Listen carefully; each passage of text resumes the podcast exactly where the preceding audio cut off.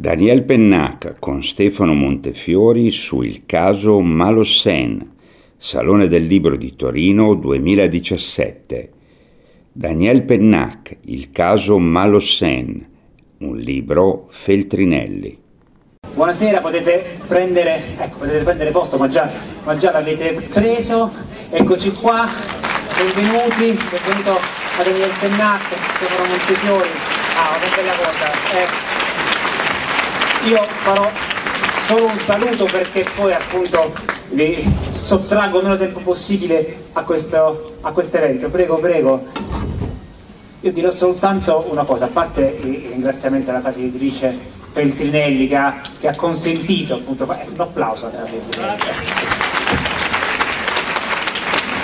Volevo dirvi, ecco Cavalieri, giustamente, piccolo ricordo e aneddoto personale, io ero veramente un ragazzino quando per la prima volta, come, tutti, come molti di voi, vidi Benjamin Morossen entrare per la prima volta nell'ufficio reclami di un grande magazzino sotto Natale. Sono passati degli anni, la famiglia Morossen è tornata, eh, grazie a Daniele Pennac, grazie a Stefano Montefiori perché ogni volta che vogliamo sapere qualcosa sulla Francia lo leggiamo e insomma capiamo qualcosa di più. Io vi lascio a loro e ringrazio, ringrazio anche Anna Di Domizio che è appunto interprete della lingua dei segni, godetevela tutta, buona giornata e buon salone. Grazie. grazie.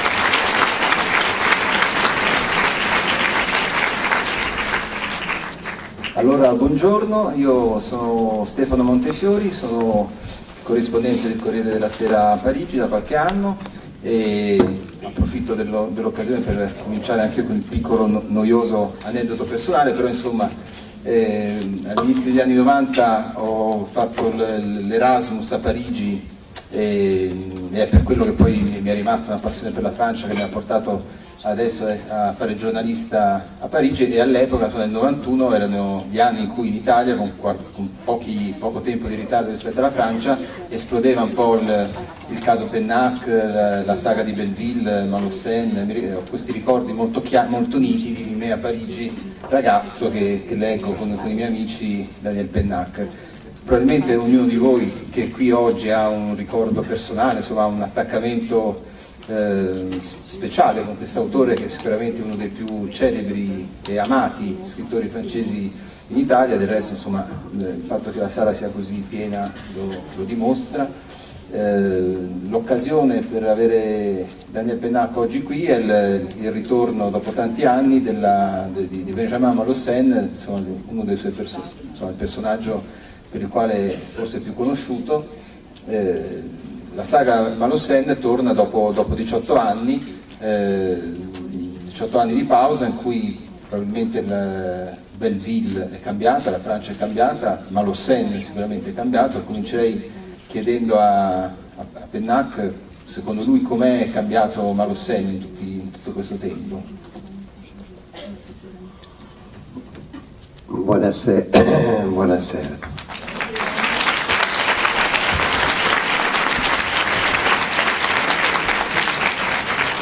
Dispiace di non parlare italiano, ma c'est una vergogna. Mais je vais revenir à l'année 1990. Tornerò sull'anno 1990. Où Stefano a fait la connaissance des Malossen. Quell'anno in cui Stefano ha incontrato i Malossen.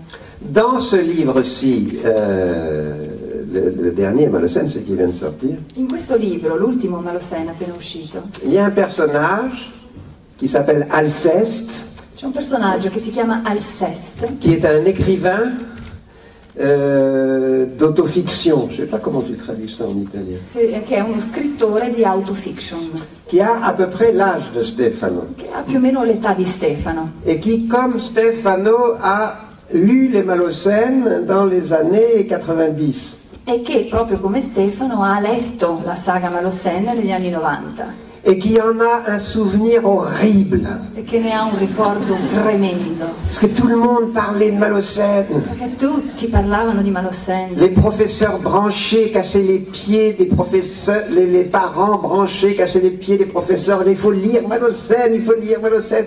I genitori, quelli un po' di tendenza, rompevano le balle ai professori dicendo dovete leggere Malocène, dovete leggere Malocène. Sa petite amie n'avait d'orgasme que si elle pensait à Malocène. La fidanzata raggiungeva l'orgasmo solo pensando a Malocène. Et maintenant, dans ce roman-là, Alceste et Malocène sont obligés de travailler ensemble. E adesso, in questo romanzo, Alceste e Malocène sono costretti a lavorare insieme. Euh, la malchance.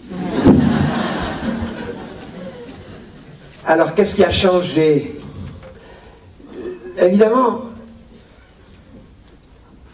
quand on vieillit, quand on prend 30 ans, on voit bien tout ce qui a objectivement changé. Che cosa è cambiato? Certo quando si invecchia, e passano 30 anni, è facile vedere quello che oggettivamente è cambiato. Il n'y a plus de parti communiste en France, Non esiste più il Partito Comunista in Francia, mais il y a des téléphones portables. ci sono i telefoni portatili, Il y a... euh, un- un- la, la société est en apparence extrêmement changée, e in apparenza la società è cambiata moltissimo, mais intérieurement, j'ai l'impression de ne pas avoir changé. ma interiormente ho l'impressione di non essere cambiato, Ce qui est une forme de folie. hein. che è una forma di follia. Et c'est parce que j'ai cette sensation de, de ne pas avoir, moi, vraiment changé, que j'ai eu envie de retrouver euh, l'écriture malocénienne. J'ai eu envie d'écrire comme j'écrivais quand j'écrivais les malocènes.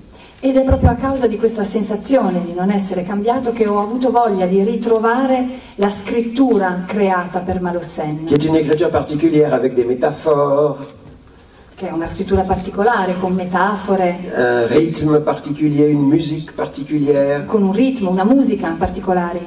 Et c'est la raison pour laquelle j'ai écrit ce Malocène, c'est parce que j'avais envie de retrouver ça. Ed è questo il motivo per cui ho scritto questo Malocène, volevo ritrovare proprio questo.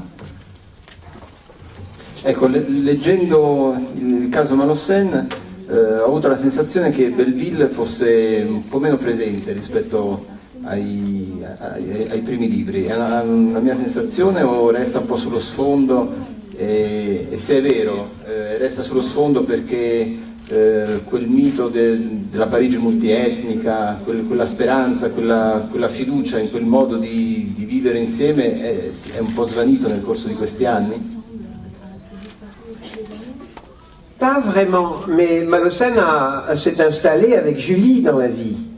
Non veramente, però eh, Malocène è andato a vivere con Julie nella sua vita. Et Julie, elle est originaire d'un massif des Alpes qui s'appelle le Vercors, E Julie eh, proviene da un massiccio delle Alpi che si chiama il Vercors, qui est un gros rocher de 60 km de long sur 30 km de large, che è una grande roccia di 60 x 30 km, avec une moyenne de 1000-1200 mètres, con una media di 1000 o 1200 metri d'altitudine, et des montagnes autour comme ça, dont la plus haute fait 2500 mètres. con delle montagne tutto intorno, la più- la più alta fa 2500 metri. Et à l'intérieur de ce rocher, c'est un grand plateau, E dentro questa roccia, su questo grande altipiano, il n'y a personne, non c'è nessuno, ma femme et moi. mia moglie e io.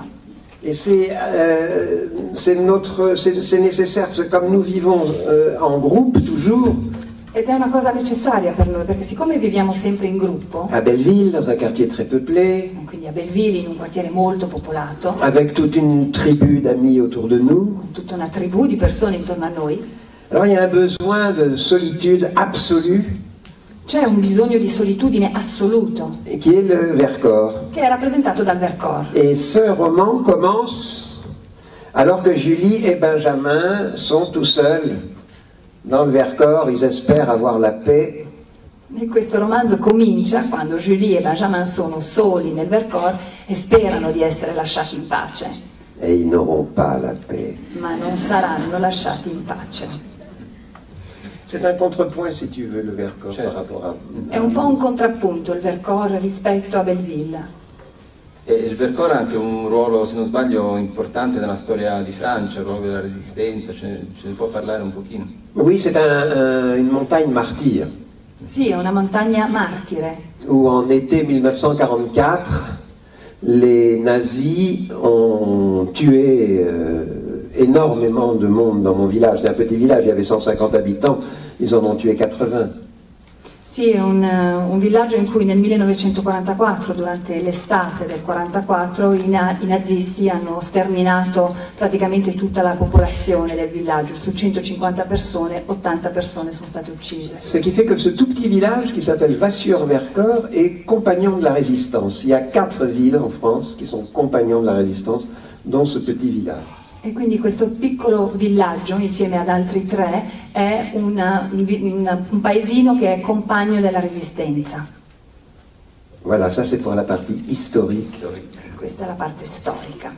E uno dei protagonisti del, del, romanzo, che come sempre nella saga di, di Malossen è, corale, pieno di, di, personaggi, uno dei protagonisti è appunto lo, lo scrittore uh, Alceste Fontana, e Benjamin Molosen ha il compito di, di controllare di, che, che, stia lì e soprattutto che scriva perché è una miniera d'oro per la, per la casa editrice.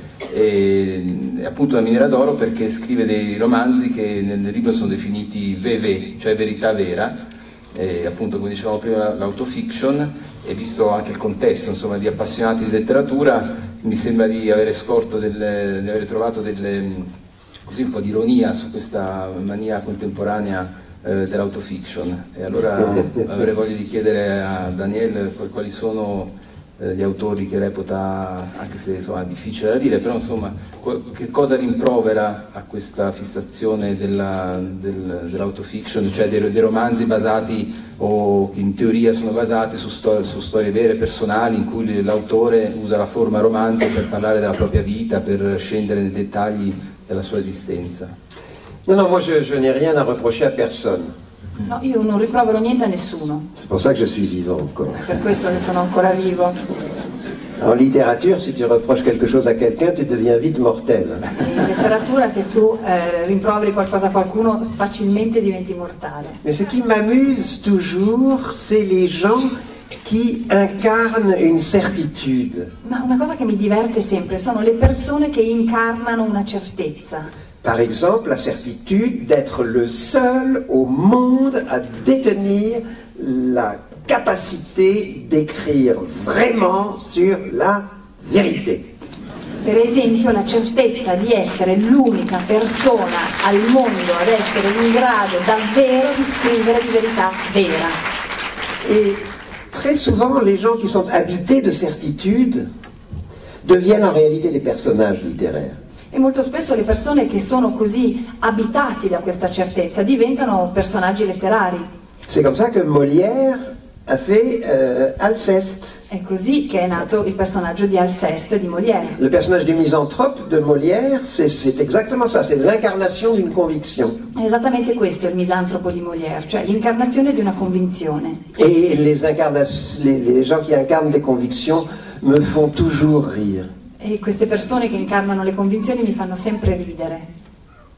Ce serait très long d'expliquer de, de, pourquoi. Sarebbe lungo spiegare perché. Comment des gens deviennent, sans s'en apercevoir, des personnages littéraires, alors qu'ils croient être, par exemple, des auteurs. Come queste persone diventano lentamente personaggi letterari, mentre pensano di essere, per esempio, degli autori. Et c'est bon, c'est ce personnage-là que j'ai Euh, que j'ai dépeint dans, ce Malocène. Pourtant, son esthétique d'auteur est très respectable, très intelligente. Euh, il est probablement Alceste, hein, il est probablement un très bon écrivain. E, e, questo è il personaggio che ho descritto in questo romanzo, eppure l'estetica di Alceste, in quanto autore, è di tutto rispetto e probabilmente è un ottimo scrittore. Mais comme personnage incarnant le rôle d'écrivain, ma in quanto personaggio che incarna il ruolo dello scrittore, il est un peu ridicule. È un po' ridicolo.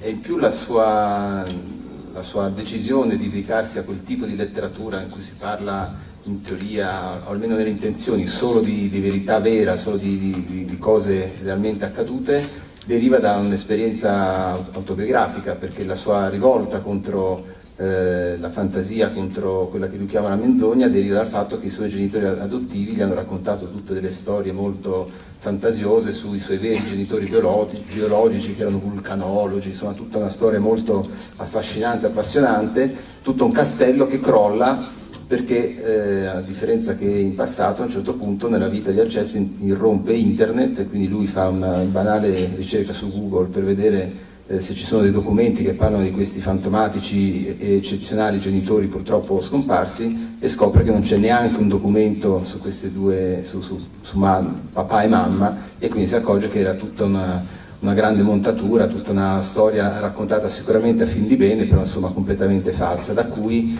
il suo, il suo libro di, di, di, verità vera in cui demolisce la sua famiglia. E c'était un, un des effets pervers d'Internet c'est qu'il a rendu le mensonge plus difficile. Sì, uno degli effetti perversi di Internet è che ha reso la menzogna più difficile. Mais par bonheur, Internet s'est adapté à la complexité de la vie. Ma fortunatamente Internet si è adattato alla complessità della vita. E maintenant Internet ment aussi. E adesso anche Internet mente, proprio come, come io e te.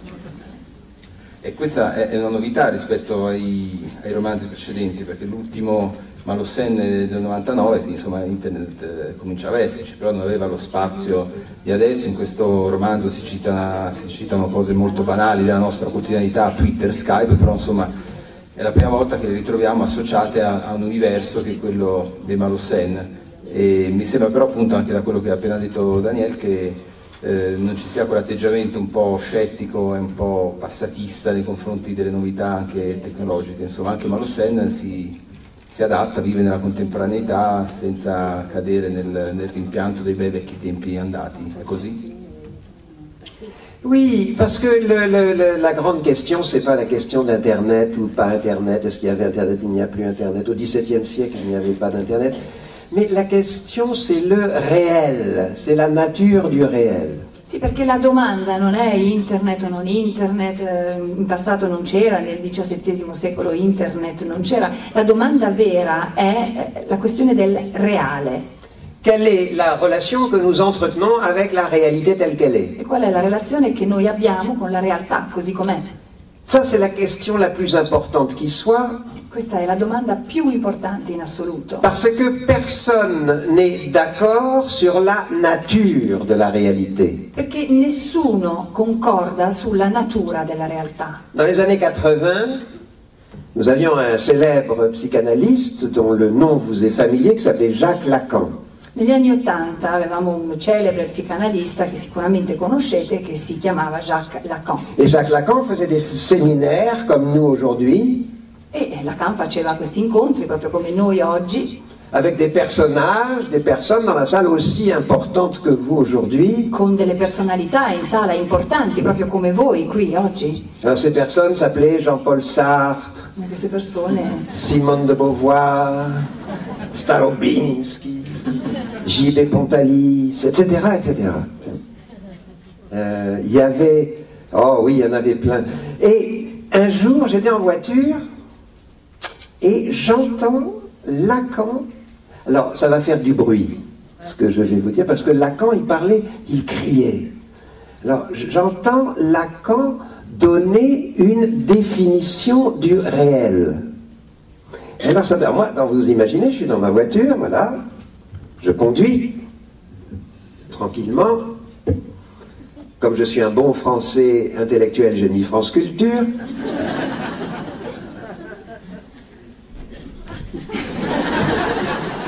Excuse-moi, je t'avais oublié. Un giorno ero, ero in macchina e vi avverto, adesso sentirete un po' di rumore perché Lacan faceva molto rumore quando parlava. Comunque immaginatevi, io ero in macchina e siccome sono un bravo francese intellettuale mi sono sintonizzato su France Culture e Et j'entends Lacan donner une définition du réel. E sento Lacan che dà la definizione del reale il dit ceci. e dice questo. Le réel moi, j'étais en voiture, c'est dangereux. Et il y avait donc hein, Sartre, Simone de Beauvoir, Nathalie Sarraute, tout, tout le monde. Le réel Ça fait des mois que je me tue à essayer de vous donner une définition du réel.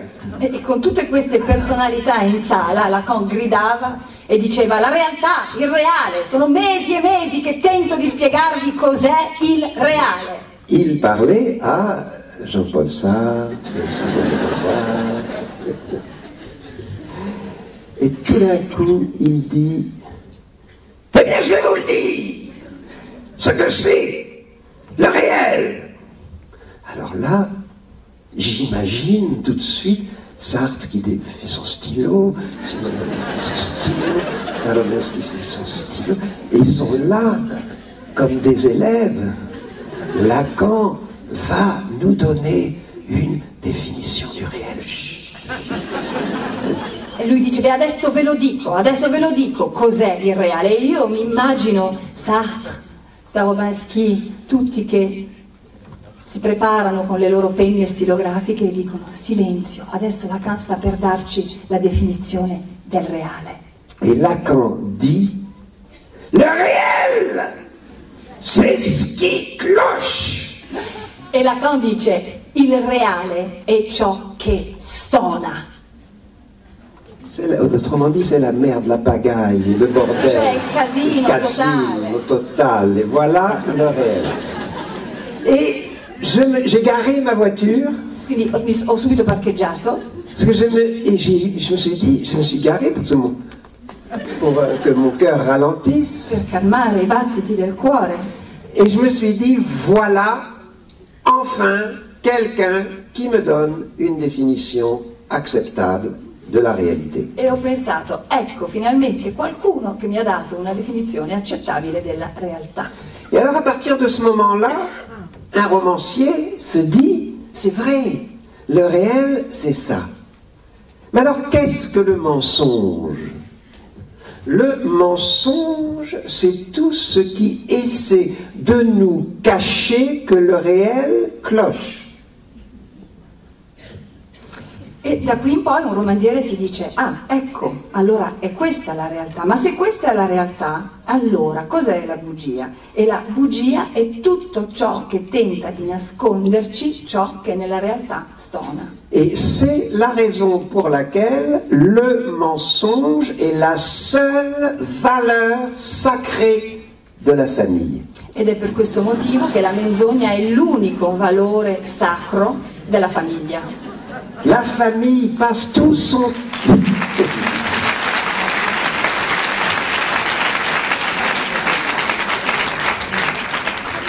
Et c'est ce qu'Alceste, pour répondre à Stéphano, c'est ce que Alceste euh, découvre euh, Ed è, dans sa proprio, famille. ed è proprio quello che Alceste scopre all'interno della sua famiglia, Que la réalité familiale est tout à fait inventée. E cioè che la realtà della famiglia è totalmente inventata. Et lui, Alceste va devoir lui opposer la vérité, E Alceste dovrà opporre invece la verità vera, ce qui est très compliqué. cosa molto complicata. Ecco, questa impostazione lacaniana, già che ci, ci siamo, ricorre in un altro punto del, del romanzo, eh, perché eh, uno dei temi del romanzo è anche il, eh, l'operazione poliziesca, l'investigazione eh, che deve scoprire chi ha eh, rapito un, eh, un grande imprenditore di successo che eh, è riuscito a ricevere un'immensa liquidazione di 28, eh, attenzione perché è importante, 22 milioni 807 mila 204 euro. Il dettaglio importante perché eh, giustamente eh, chi si arrabbia per questa liquidazione milionaria si arrabbia anche per la, così, per la, la beffa dei 204 euro, insomma nell'ambito dei due- dei 22 milioni è così preciso come per dare una sensazione che è frutto non di, un, insomma, di una di un'eguaglianza vergognosa, ma di un calcolo preciso, giusto, che affonda eh, in qualche motivo reale. Ecco appunto, c'è questa investigazione poliziesca e uno dei motivi per cui sulle prime non è così facile eh, raggiungere i responsabili è eh, perché alcuni investigatori credono ancora al mito della coerenza, che mi sembra riallacciarsi a quello che dicevamo prima sulla realtà come qualcosa che stona, come caos, confusione e bordello. Oui, il y, a deux, francese. il, y a, il y a deux choses là. Le parachute doré, 22 807 204 euros, c'est une moyenne. Eh, C'est-à-dire, j'ai étudié vraiment tous les parachutes dorés de ces six dernières années. Et ce chiffre-là, c'est la moyenne exacte de tous. Je ne pouvais pas donner les plus gros parce que ça aurait paru incroyable. C'est le problème de la réalité. La réalité est incroyable. Tu ne peux pas l'introduire dans un roman, parce que c'est un mauvais romancier, il raconte n'importe quoi. Et donc j'ai pris la moyenne. Dunque questi 22 milioni 807.204 euro sono in realtà la media esatta. Io ho proprio studiato la media esatta dei paracaduti d'oro, delle buone uscite di questi ultimi sei anni e non avrei potuto prendere la cifra più alta perché eh, non sarebbe risultato credibile. Ed è questo proprio il problema della realtà, che è incredibile. Se io avessi usato quelle cifre sarebbe detto ma questo è un pessimo romanziere, scrive delle cose che non stanno né in cielo né in terra. Et donc la question va être qui a enlevé Georges Lapieta E quindi la domanda è chi ha rapito Georges Lapieta? Et c'est avec cette question que l'auteur espère promener son lecteur sur 340 pages. Ed è con questa domanda che l'autore spera portare a passeggio il suo lettore per 340 pagine. Alors qu'en réalité, cette question n'a aucun intérêt. Ma in realtà questa domanda non ha alcun interesse. Mais c'est un roman policier. Però è un poliziesco. Et dans les romans policiers, qui est la littérature populaire, Nei romanzi polizieschi, cioè nella letteratura popolare, le suspense est extrêmement important. la suspense è estremamente importante, Comme moteur, hein, comme moteur anecdotique. cioè come motore che fa avanzare l'aneddotica. Et le personnage principal, c'est le hasard. E il personaggio principale è il caso. Alors là, il y a une question littéraire qui se pose très intéressante. E qui c'è una domanda letteraria che si pone, che è molto interessante. Comment traiter le hasard dans un roman pour que ce roman soit lisible È come trattare il caso all'interno di un romanzo per rendere questo romanzo leggibile, C'est-à-dire intéressant. cioè interessante. Et là, euh, Nabokov, Vladimir, avait une théorie E qui eh, Vladimir Nabokov aveva una teoria qu'il m'a dite un jour à l'oreille. che un giorno mi ha bisbigliato all'orecchio. Il m'a dit, tu sais, Daniel? Mi ha detto, sai Daniel? Oui, oui, Vladimir, je t'écoute. Ho detto, sì Vladimir, dimmi, Fais attention avec le hasard. stai attento al caso. Si tu veux être un bon romancier populaire, Se vuoi essere un bravo romanziere popolare, il faut faire très attention avec le hasard. devi stare molto attento al caso. Bon, je te raconte une histoire. Ti racconto una storia. Imagine un homme.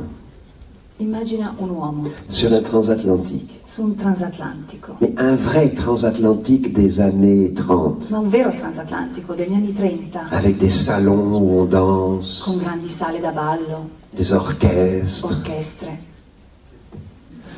Cet homme a passé sa nuit à danser, E quest'uomo ha passato la notte a ballare, il est fatigué, è stanco.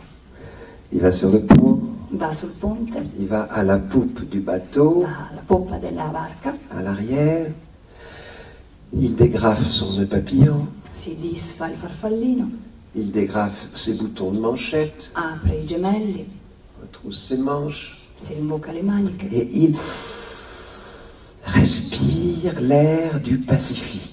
e respira l'aria del Pacifico. Et à un moment donné, il y a une petite brise qui lui caresse les narines. E a un certo punto un piccolo venticello gli solletica le Et narici. là, notre, notre, notre, homme éternue. e starnutisce. Et les deux boutons de manchette tombent E i due gemelli cadono dans le Pacifique. nel Pacifico. Ce sont deux boutons qui lui viennent de son arrière, arrière, arrière grand-père. Erano due gemelli che aveva ereditato dal suo bis, bis, bis nonno. Deux diamants purs. Due diamanti puri. Chaque diamant une fortune colossale. Ogni diamante rappresenta una fortuna colossale. Beaucoup plus que 22 807 204 Molto euros. più di 22 milioni 804 204 euro. Et les deux diamants coulent E i due diamanti vanno a fondo, par 8712 mètres de fond. a 8712 metri di profondità. Le même homme, Lo stesso uomo, six mois plus tard, sei mesi dopo, à New York, a New York, entre dans un restaurant de poissons. Entra in un ristorante di pesce.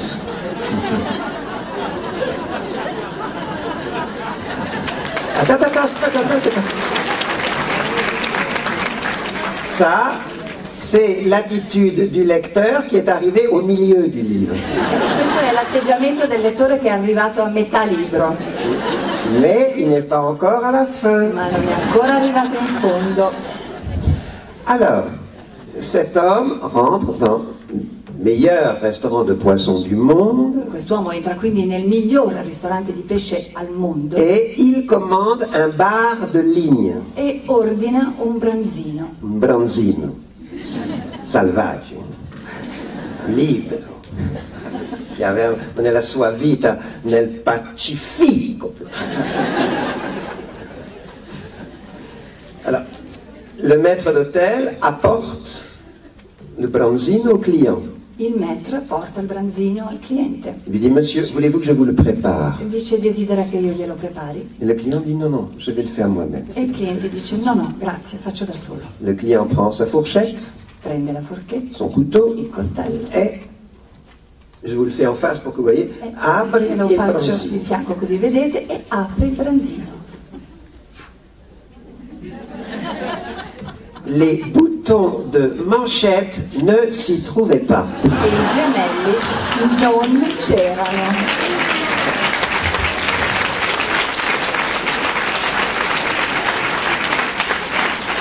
Et voilà, m'a dit Vladimir Nabokov, comment tu dois traiter le hasard dans le roman. Ed è proprio così, mi ha detto Vladimir Nabokov, che devi trattare il caso nel romanzo. Vladimir Nabokov, que bien entendu je n'ai jamais connu. Nabokov che naturalmente io non ho mai conosciuto.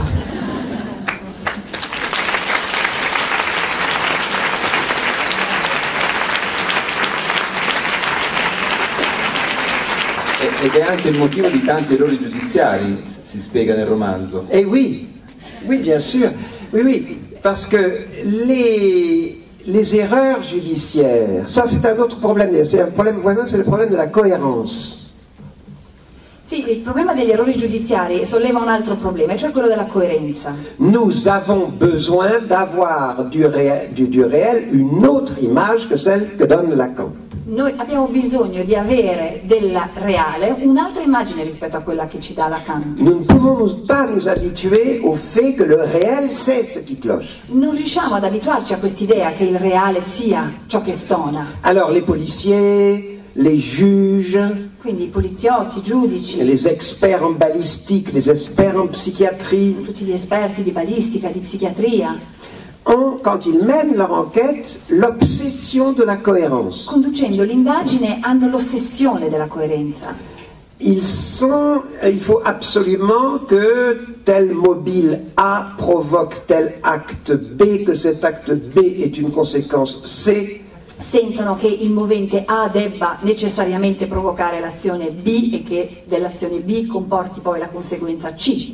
Ça veut dire, c'est les, les- les- gendarmes découvrent un fait que les, les- les enquêteurs accréditent comme étant un fait qui justifie l'action, etc., etc. Et ça va jusqu'au bout de raisonnement cohérent en raisonnement parfaitement cohérent. Cioè, I poliziotti scoprono ad esempio un fatto che poi chi conduce l'inchiesta conferma o approva e in questo meccanismo tutto deve portare alla coerenza. C'est-à-dire qu'on fabrique de façon très cohérente un coupable Cioè in modo molto coerente viene costruito un colpevole qui est quelquefois innocent, che qualche volta è innocente qui est simplement victime d'un désir de e cohérence. che semplicemente è vittima di un desiderio di coerenza. Et c'est l'histoire de la plupart de nos erreurs judiciaires. Ed è la storia della maggior parte dei nostri errori giudiziari. Parce que de cohérence, il n'y en a justement que dans le roman.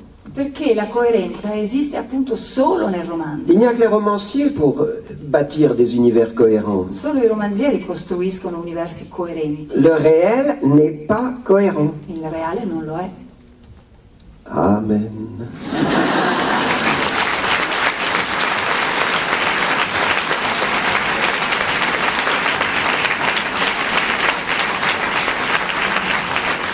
Ehm, a proposito del fatto che il reale non è coerente, una delle cose che mi sembrano riuscite del romanzo è che ci sono molti riferimenti a situazioni politiche, a una visione del mondo anche politica, insomma a fatti eh, accaduti nella vita contemporanea della Francia non solo negli ultimi anni. Però non non, mi sembra che non ci sia un atteggiamento moraleggiante, pedagogico, e, mm, una posizione predefinita una volta per tutte, insomma, la, la complessità del reale mi sembra che sia resa bene e per esempio c'è un tema che è molto interessante che è quello del volontariato.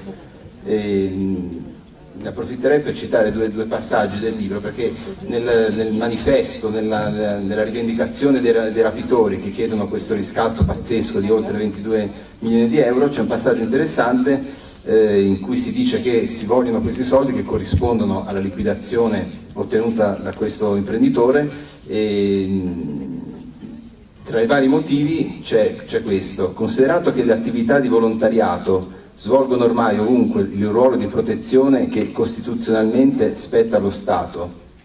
E poi, considerato che al principio universale di solidarietà si è sostituita la cristianissima, dunque soggettiva, dunque individuale, dunque aleatoria nozione di carità, che quindi loro detestano, loro vogliono sostenere la solidarietà al posto della carità, loro chiedono, vanno avanti e poi chiedono appunto il, riscatto di 22 milioni. Quindi da un lato c'è questa, questo manifesto politico sul, sul, volontariato che ha sostituito l'azione dello Stato e meno male che c'è, però forse ci dovrebbe essere lo Stato anche. E poi sempre a proposito di, di volontariato c'è un altro passaggio molto divertente, più ironico sulle, sulle organizzazioni non governative, eh, che, un passaggio che arriva qualche, qualche pagina prima, in cui che, che, dice questo, una volta per le vacanze i figli si mandavano dalla nonna, si spedivano in colonia o se non avevano studiato abbastanza li si rinchiudeva in qualche lugubre collegio estivo. Da una quindicina d'anni invece per le vacanze estive ci si butta sul volontariato, l'ONG di turno Fino in capo al mondo, Mara, Sigma e Nange lavorano come volontari per alleviare uomini e bestie, lo fanno gratis e gli piace pure e non hanno nemmeno paura. E poi continua la storia. Però c'è una descrizione del, del, volontariato delle organizzazioni non governative oui, positiva ma anche un po' ironica, insomma, come oui, specie oui. di colonie contemporanee. Oui, bien sûr, c'est ironique parce que euh, je, je, suis tombé un jour comme ça sur un article de journal qui vantait les mérites des petits-enfants de la couronne d'Angleterre, les, les petits-fils de la reine d'Angleterre qui faisaient du volontariat euh, dans des ONG où ils étaient formidables. Sì, è ironico perché mi è capitato di leggere una volta un articolo sui eh, nipotini della regina d'Inghilterra, che in questo articolo li venivano elogiati perché facevano volontariato in una ONG. Et après, en faisant, en interrogeant les uns et les autres des études, je me suis aperçu que dans les curriculums vitae des grandes universités, il était de bon ton que les, les, les, étudiants les plus méritants euh, indiquent que tel été, ils étaient allés dans telle ONG, tel autre était dans telle ONG, etc. C'est-à-dire que l'ONG était elle-même devenue une marche à la réussite sociale des enfants déjà les plus favorisés. E poi parlando in giro mi sono accorto che nei curricula delle grandi università veniva particolarmente apprezzato che gli studenti più brillanti avessero collaborato con un ONG piuttosto che un altro, cioè mi sono proprio accorto che l'ONG è arrivata a costituire una tappa eh, per arrivare al successo per questi studenti che peraltro sono già eh, favoriti e, e, e privilegiati rispetto agli altri. Ce qui rend le, le, la réalité complexe dans ce, dans ce domaine, c'est que moi-même, je donne mon aide entière, pleine et entière à certaines ONG de temps en temps. è che io stesso do il mio contributo, il mio aiuto convinto e pieno a alcune ONG. Par exemple, en ce moment, à une ONG qui s'appelle SOS Méditerranée. Ad esempio, in questo periodo a una ONG che si chiama SOS Méditerranée. Et dont le travail consiste à sauver tous les gens qui se noient dans la Méditerranée sur la frontière des eaux libyennes. e che salva le persone che rischiano di annegarsi alla frontiera, al confine con le acque libiche. et qui sont victimes de toutes les guerres du Moyen-Orient et du nord euh, de l'Afrique. vittime di tutte le guerre del Medio Oriente e del Nord Africa. Donc, dans, dans ce livre, je ne, je- je- je- ne manifeste pas une ironie pour l'ONG en tant qu'elle, en tant qu'elle-même, Qui non si tratta di un'ironia nei confronti dell'ONG in quanto tale, mais de l'ONG telle que déjà les, les, les, les- enfants les plus, les plus gâtés par euh, l'ordre social les utilisent pour valoriser euh, leur, euh, leur curriculum vitae. ma eh, delle ONG per come vengono utilizzate dai ragazzi più eh, viziati e privilegiati per appunto arricchire il loro curriculum vitae. Ça, c'est encore un signe que le, le, le, le réel, c'est ce qui cloche. E anche questo è un segno del fatto che il reale è quello che stona De l'extraordinaire complexité du sujet, quel qu'il soit. e della straordinaria complessità dell'argomento, a prescindere da quale sia.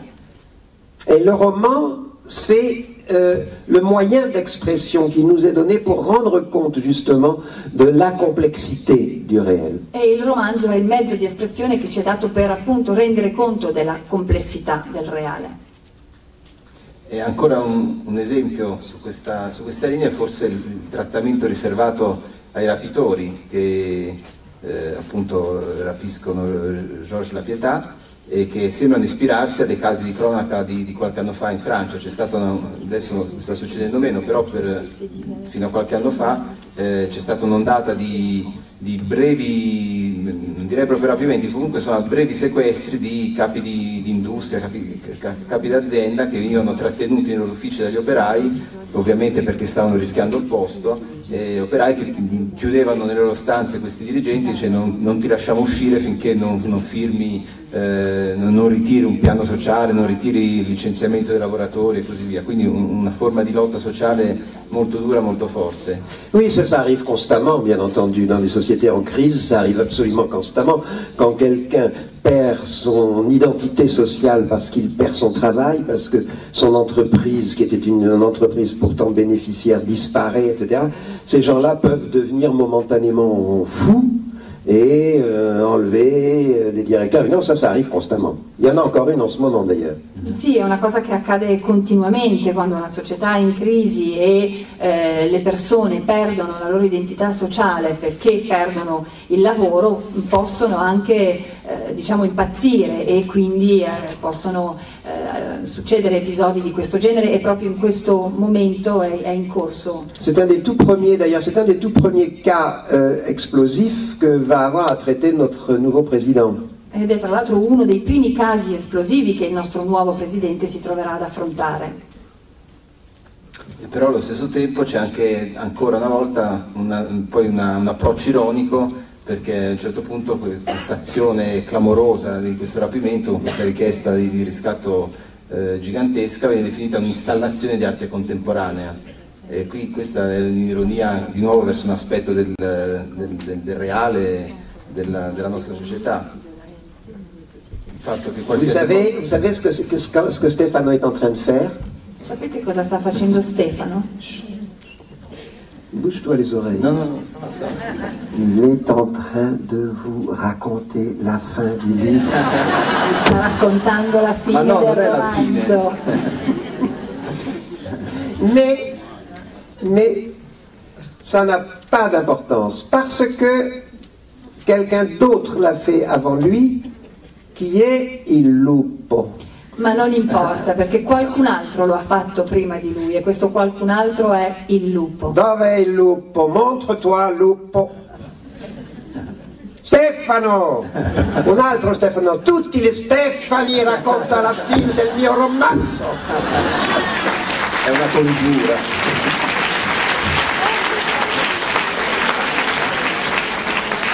Oui, à un moment donné, on s'aperçoit que l'enlèvement de Georges Lapieta au début est en réalité une œuvre d'art.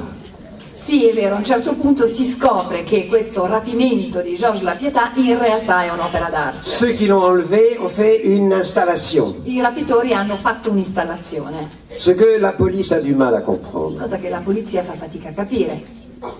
eh, beh, dopo... Ma non è la fine, ci sono molte altre pagine ancora, ve lo assicuro. A proposito del nuovo presidente, non che sia il tema, de, ovviamente il tema del romanzo perché è stato scritto ben prima che cominciasse la campagna elettorale, ma ehm, ci sono appunto, come, come, vedete, dei temi politici che, che, attraversano il romanzo, anche se è sicuramente un romanzo molto leggero, divertente, poliziesco, sicuramente non un romanzo eh, politico. Però eh, mi piacerebbe chiedere a Daniel qual è la, il suo atteggiamento nei confronti della, della, Francia di oggi rispetto alla Francia dei primi Malocène, che era molto diversa, aveva nel bene e nel male un'altra atmosfera. Il y a quelque chose qui me plaît beaucoup dans la France d'aujourd'hui, c'est que ça fait des années qu'on nous dit la jeunesse n'a pas d'idéal. Una cosa che mi piace molto della Francia di oggi è che da anni ci dicono i giovani non hanno ideali. La jeunesse ne pense qu'à consommer. I giovani pensano solo a consumare. La jeunesse ne pense qu'à envoyer des SMS à la con écrits n'importe comment, à n'importe qui, tout le temps, toute la journée. Pensano solo a mandare messaggini tutto il giorno. Et les vieux sont totalement désespérés de ne pas pouvoir donner une colonne vertébrale à cette jeunesse molle. E i vecchi sono disperati di non riuscire a dare una colonna vertebrale a questa molle gioventù. Et voilà, qu'en six mois, une équipe d'une vingtaine de jeunes gens ed ecco che in sei mesi una squadra di una ventina di persone giovani, dont l'aîné n'a pas plus de 35 ans, il più vecchio non ha più di 35 anni, mettent au pouvoir le plus jeune président de la République portano al potere il più giovane presidente della Repubblica de toute l'histoire de la Ve République. di tutta la storia della Quinta Repubblica. La jeunesse. Giovane. Et ce président de la République a au moins une qualité E questo Presidente della Repubblica ha almeno una qualità. Ça va rappeler des souvenirs à certains d'entre vous. E qualcuno di voi forse si ricorderà. C'est qu'il est le sosie exact È che il sosia esatto de Boris Vian. di Boris Vian. Qui connaît Boris Vian? Chi lo conosce? Boris Vian? Eh, quelques-uns. Alors Boris Vian, pour ceux qui ne le connaissent pas, était un romancier, poète, trompettiste, qui est mort dans les années 60. Per chi non lo conosce, Boris Vian era un romanziere, un poeta e un trombettista morto negli anni 60 Qui a écrit quoi? Che ha scritto cosa? L'écume des jours. Voilà, c'est l'auteur de l'écume des jours. Eh bien, notre président de la République actuelle est le sosie du gars qui a écrit l'écume des jours. Beh, il nostro Presidente della Repubblica è il sosia del tizio che ha scritto L'écume des jours, cioè Alors, j'ai un préjugé favorable pour lui. E quindi ho un pregiudizio positivo nei suoi confronti.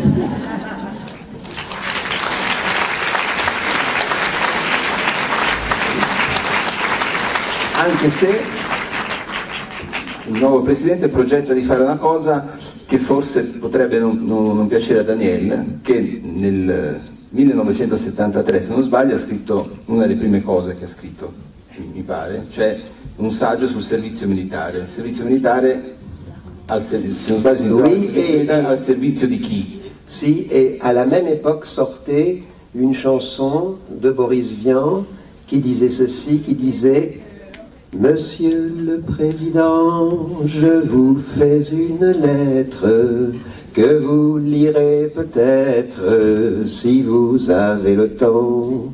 Je viens de recevoir mes papiers militaires pour aller à la guerre avant mercredi soir. Monsieur le Président, je ne veux pas la faire, etc., etc. Solo che il presidente usciva negli stessi anni. Solo che il presidente Macron vuole ristabilire in modo infinitamente più breve, però vuole ristabilire. Il presidente Macron, che è il primo presidente a non aver, mai, a non aver fatto il servizio militare, vuole ristabilire il servizio militare obbligatorio per tutti per un mese. Et c'est pour faire descendre pendant un mois la courbe du chômage. Sì, per così per un mese cala la disoccupazione. Però lo giustifica dicendo ci vuole un momento di coesione nazionale per eh, dare a tutti una, una, forma di educazione civica, ovviamente non, non, pensa di mandare le persone a fare la guerra per un mese, però come, come momento fondante di unità nazionale. E in questi, in questi giorni si è visto come Macron si sia volentieri posto come eh, anche il capo delle forze armate, il, quando è uscito dall'Eliseo per andare all'Arco di Trionfo l'ha voluto fare a bordo di un mezzo militare, eh, oggi in questo momento è in Mali a salutare le truppe, quindi c'è anche una forma di, così, di, sia di rispetto nei confronti delle forze armate, però anche proprio di ehm, rivendicazione di un ruolo militare importante. Questo non lo so. Mais oui, mais le, le, président de la République française, dans la constitution de la Ve République, est le chef des armées.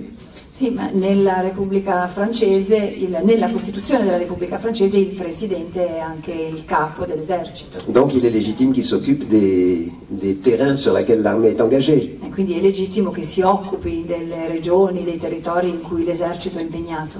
Mais la cohérence nationale, moi, c'est pas ce qui m'inquiète le plus. Ma la, cosa, la, la, questione della coerenza o della coesione nazionale non è quello che mi preoccupa di più. Ce qui me préoccupe davantage c'est la cohésion européenne. Quello che mi preoccupa è la coesione europea.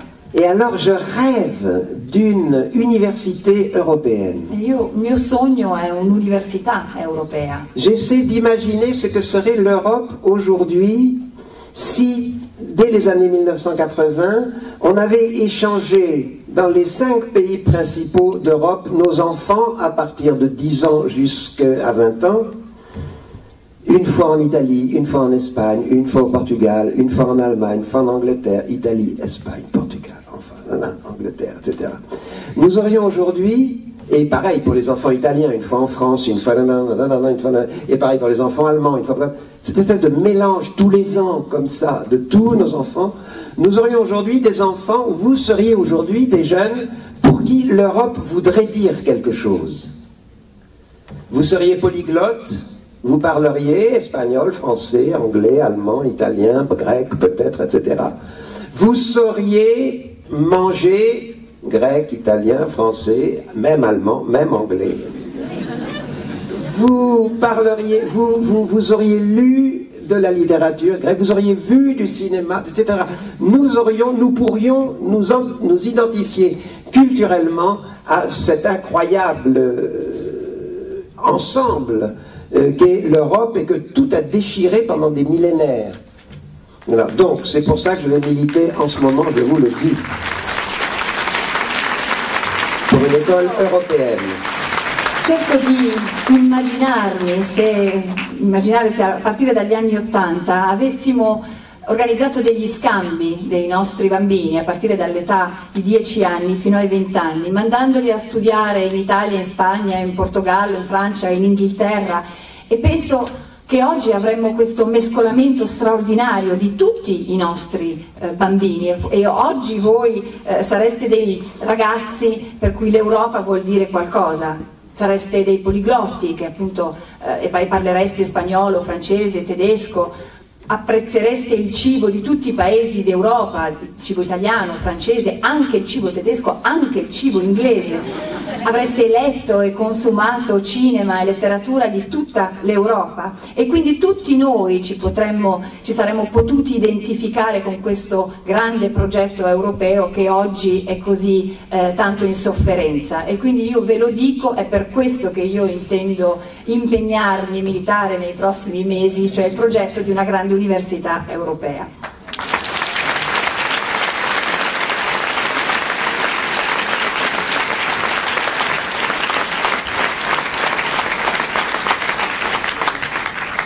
Eh, a, a, proposito di questo slancio europeista, eh, vorrei chiederle se pensa che il, che il vento sia cambiato anche da un punto di vista proprio di di dibattito intellettuale perché eh, stando in Francia nel, negli ultimi anni ho avuto la sensazione che il, ehm, così, la battaglia delle idee, come si dice, fosse vinta o quasi eh, da intellettuali, filosofi, pensatori, scrittori che mh, ottenevano molto spazio nei, nei, media, nei giornali, in televisione, eh, facendo il controcanto eh, rispetto a quello che per, per, molti anni abbiamo pensato, cioè sottolineavano le ragioni di chi è contrario all'Europa eh, le ragioni di chi è contrario all'elite, eh, delle persone che non hanno la fortuna di abitare nei, nei, nei quartieri bene e quindi vivono in, in periferia e quindi hanno il diritto di opporsi all'immigrazione perché sono loro che poi in realtà patiscono le conseguenze dell'immigrazione. Il pensiero che in Francia è stato ribattezzato sbrigativamente eh, di nouveau react, insomma di nuovi reazionari, quelli che eh, rispondevano allo slancio progressista di, di, tanti decenni e che alla fine però poi hanno perso le elezioni, loro non si presentavano direttamente, però insomma la candidata che rispondeva un po' a quella visione del mondo, Marine Le Pen, ha perso anche in modo piuttosto netto. Questo secondo Daniel Pennac è un punto di svolta non solo per la politica ma anche proprio per la visione del mondo, per il mondo delle idee, per il dibattito culturale.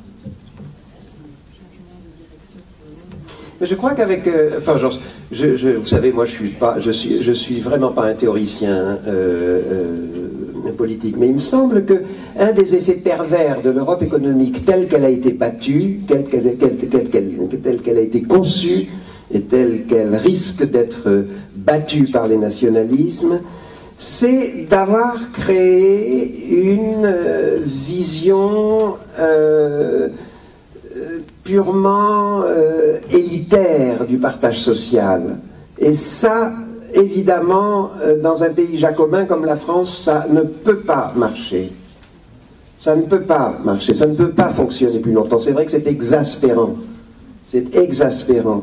En revanche, alors ça, ça crée des, euh, la crise économique crée des fantasmes, et en particulier le fantasme de l'étranger qui nous envahit, etc. Et en ce moment, en France, nous vivons ça. Nous vivons dans la peur incroyable de l'invasion des de tous les gens qui vont venir de l'Afrique euh, asséchée, euh, de la guerre de Syrie, etc., etc. fin della prima partie, je verrai, ensuite je dirai que c'est une idiotie. Ma io non sono un uh, teorico politico, ma eh, uno degli effetti perversi di questa Europa economica, così come è stata concepita e che rischia di essere abbattuta dai nazionalismi, è, è quello di aver creato una visione elitaria della condivisione sociale, cosa che eh, in un paese giacobino come la Francia non può assolutamente funzionare. Ed è esasperante perché oltretutto la crisi economica poi ha generato una serie di incubi, ad esempio il grande incubo dell'invasione, dell'immigrazione. Ed è un momento che stiamo vivendo molto fortemente in Francia in questo momento, abbiamo molta paura dell'invasione, degli stranieri che arrivano dalla Siria, dall'Africa Alors que si on se calme un peu et qu'on analyse la France du XXe siècle, qu'est-ce que c'est que la France du XXe siècle? Ma invece se ci calmiamo un attimo e analizziamo la Francia del XX secolo e ci interroghiamo su cosa sia la Francia del XX secolo. Dans les années 1910, forte émigration juive d'Europe centrale. Negli anni 1910 emigrazione ebrea dall'Europa centrale. Mais forte émigration. Importante. Ensuite, 1915, forte émigration arménienne pour fuir les massacres turcs. Poi nel 1915 un'importante immigrazione armena per fuggire dai massacri turchi. Ensuite, les années 1920, forte émigration russe pour fuir les effets de la révolution de 17. Poi negli anni 20 forte immigrazione russa per fuggire dagli effetti della rivoluzione del 17. Ensuite, dès les années 30, immigration allemande, italienne, espagnole pour fuir respectivement le nazisme, le fascisme, le franquisme. E poi dagli anni 30 in poi immigrazione tedesca, italiana e spagnola per fuggire dal nazismo, dal fascismo e dal franchismo. Et le, salazarisme avec les, avec les portugais. E dal salazarismo Le salazarisme, c'était Salazar. Salazar. Il salazarisme in Portogallo. Doublé d'une immigration économique de, de l'Italie du Sud, du Portugal, de la Pologne, tout ça venait en France. Un nombre énorme de gens. Con in più l'immigrazione economica dal sud dell'Europa, l'Italia, il Portogallo e anche dalla Polonia. Quand j'étais petit, je jouais avec des petits paysans dans mon village en Provence, ces petits paysans étaient calabrais. Quando io ero piccolo, nel mio paesino in Provence, giocavo con dei bambini eh, che erano dei piccoli calabresi. E ils cultivaient les champs. Che coltivavano i campi. Après les années 60, fin de la colonisation française, immigration algérienne, tunisienne, marocaine, africaine occidentale. Poi con gli anni 60 e alla fine del colonialismo l'immigrazione algerina, tunisina, marocchina Et là aussi des millions de personnes. e anche qui si tratta di milioni di persone. Ensuite, les années 70, immigration brésilienne, chilienne, argentine qui fuit les tyrannies euh, de l'Amérique latine. Poi negli anni 70 l'immigrazione brasiliana, dal Cile, dall'Argentina per fuggire le dittature dell'America Latina. Ensuite, dans les années 80-90, la- les guerres de Yougoslavie, immigration croate, immigration serbe, immigration... E poi l'immigrazione croata, serba negli anni 80 e 90 con le guerre jugoslave. J'ai oublié dans les années 75, fin de la guerre du Vietnam, défaite, des États-Unis dans la guerre du Vietnam, forte immigration chinoise, de tous les commerçants du sud-Vietnam, du quartier de Chaolin et tout ça, forte immigration vietnamienne, forte immigration cambodgienne. E ho dimenticato con il 75, la fine della guerra in, in Vietnam, l'immigrazione cinese di tutti i commercianti cinesi, vietnamiti dal Cambogia, dal quartiere di Chaolin a Saigon. Et j'oublie évidemment, pendant la guerre du Liban, les grandes émigrations libanaises, déjà d'ailleurs aussi des grandes émigrations des pays limitrophes euh, du Liban. E eh, non ho parlato ancora dell'immigrazione libanese e di tutti i paesi limitrofi, etc., etc., etc. La France, de l'année 2000 euh, jusqu'aux années 2000, a été constituée de ces millions et ces millions de migrants qui ont été au départ d'ailleurs mal accueillis, E, eh, ed è così che si è costituita la Francia fino agli anni 2000, con questi milioni e milioni di immigrati che peraltro sono stati anche spesso accolti mh, malvolentieri, mais qui sont devenus français ma che sono diventati francesi et qui constituent la France d'aujourd'hui. e che costituiscono la Francia di oggi. Tout ça pour vous dire que ce grand mouvement mental, instinctuel, anti-étranger est purement un fantasme d'ordre idéologique. E tutto questo per dirmi, che quest- per dirvi che questo grande movimento mentale è di fatto un grande incubo di tipo ideologico. Et que pour lutter contre cette peur instinctive de l'autre et du changement, E che per lottare contro questa paura istintiva dell'altro e del cambiamento une politique culturelle de l'Europe est extrêmement urgente. È estremamente urgente una politica culturale dell'Europa, Mais une vraie politique culturelle, ma una vera politica culturale, où nos enfants parlent vos langues. in cui i nostri figli parlino le vostre lingue. Que je ne sois pas un vieux con incapable de parler l'italien. Che io non sia un vecchio cretino incapace di parlare l'italiano Et, et de manger correctement mes spaghettis.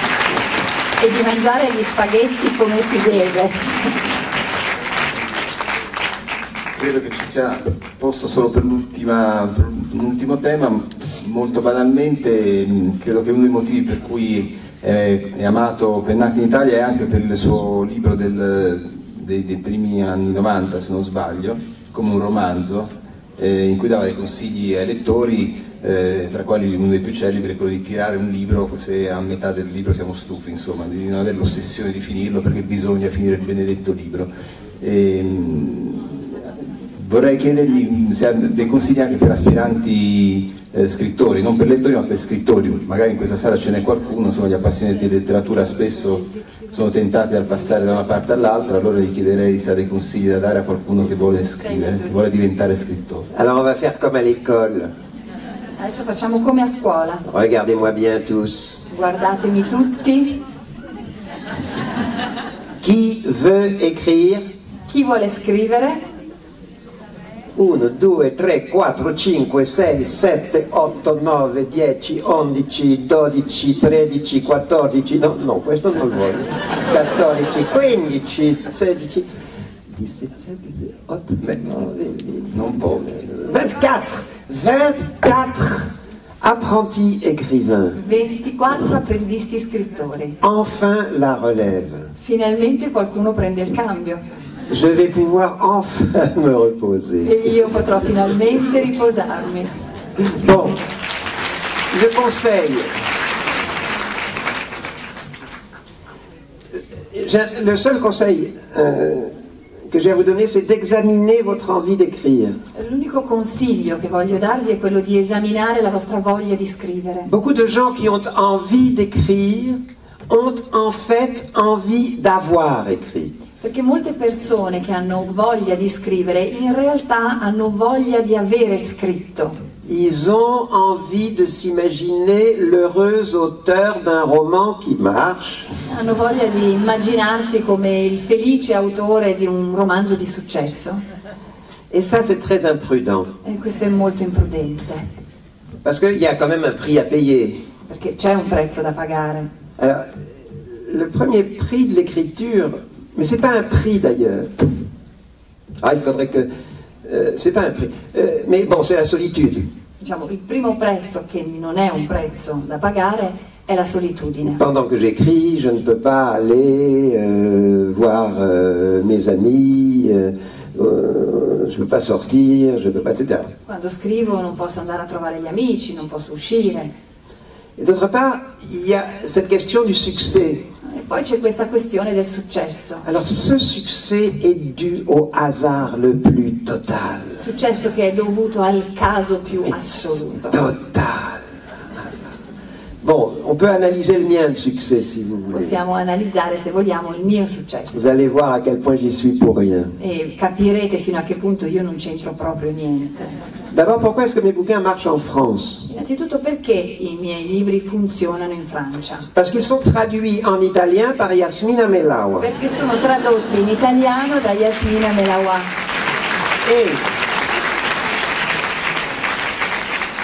comme Yasmina Melawa écrit beaucoup mieux que moi, E siccome Yasmina Melawa scrive molto meglio di me, je l'ai fait retraduire en français. io l'ho fatta ritradurre in francese.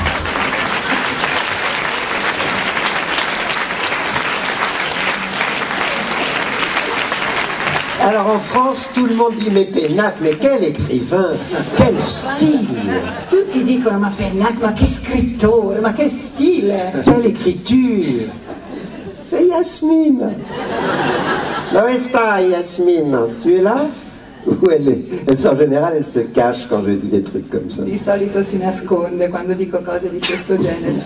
Yasmine, dove stai?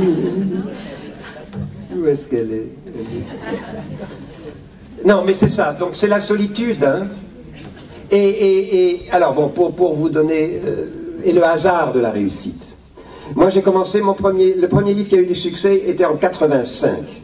E poi c'è il caso appunto nel successo. Il primo libro che ha avuto successo è un libro dell'85. En 85, régnait sur l'intelligentsia fran- l'intelligentsia française le diktat du structuralisme. E nell'85 regnava nell'intelligenza francese il diktat dello strutturalismo. Pour le structuralisme, le, le- le héros était mort, le récit sans intérêt, il fallait presque se cacher aux toilettes pour lire un roman. Per lo strutturalismo l'eroe era morto, la trama non aveva alcun interesse e quasi bisognava nascondersi in bagno per poter leggere un romanzo.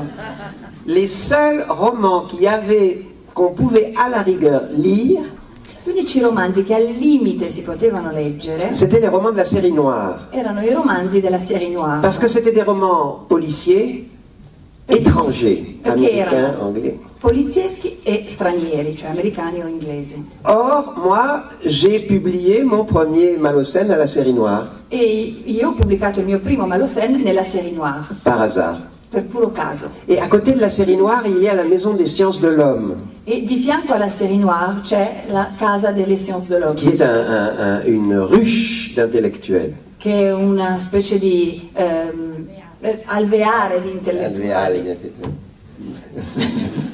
Et à côté, il y a le CNRS, pareil.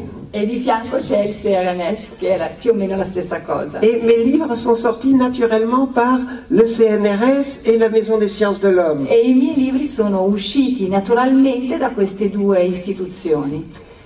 Et j'ai vu un jour dans la rue un, un- un de nos grands historiens qui s'appelait Monsieur Leroy Ladurie, Et que tu connais, Un giorno in strada ho visto uno dei nostri più importanti storici che si chiamava Leroy Ladurie, et il lisait Au bonheur des ogres. che leggeva Il paradiso degli orchi. Et j'ai failli mourir. Io Leroy Ladurie. sono quasi morto. Il y avait une chance sur euh, 10 milliards. C'era una, una possibilità su 10 miliardi. Et ces gens-là qui ont fait le succès des Malocènes, en E fait. sono queste persone che hanno fatto il successo di Malosène De façon tout à fait inattendue. in modo del tutto inaspettato. Donc voilà, écrivez, mais sans vous, sans vous poser la question du résultat. Quindi scrivete, ma senza porvi il problema o la domanda del risultato. Je crois qu'il faut que vous misiez, ceux qui veulent écrire, vous devez miser sur le, le plaisir incroyable qu'on a d'entretenir cette relation-là, la relation de l'écriture, avec notre langue maternelle. Credo che dovete scommettere, puntare sul piacere immenso della relazione che riusciamo ad avere con la nostra lingua. Et après, on laisse les livres aller, on voit bien ce qui arrive. E poi bisogna lasciare andare i libri e vedere che cosa succede. Quelquefois, ils tombent sur Stefano Benni. Qualche volta cadono nelle mani di Stefano Benni Et Benni dit, il faut lire ça, Pénac. e Benni dice dovete leggerlo questo pennac. Et hop, les Malocènes deviennent connus en Italie. E così i Malosène diventano famosi in Italia. Ok, grazie Daniel Pennac che adesso è disponibile per firmare le copie fuori dalla sala.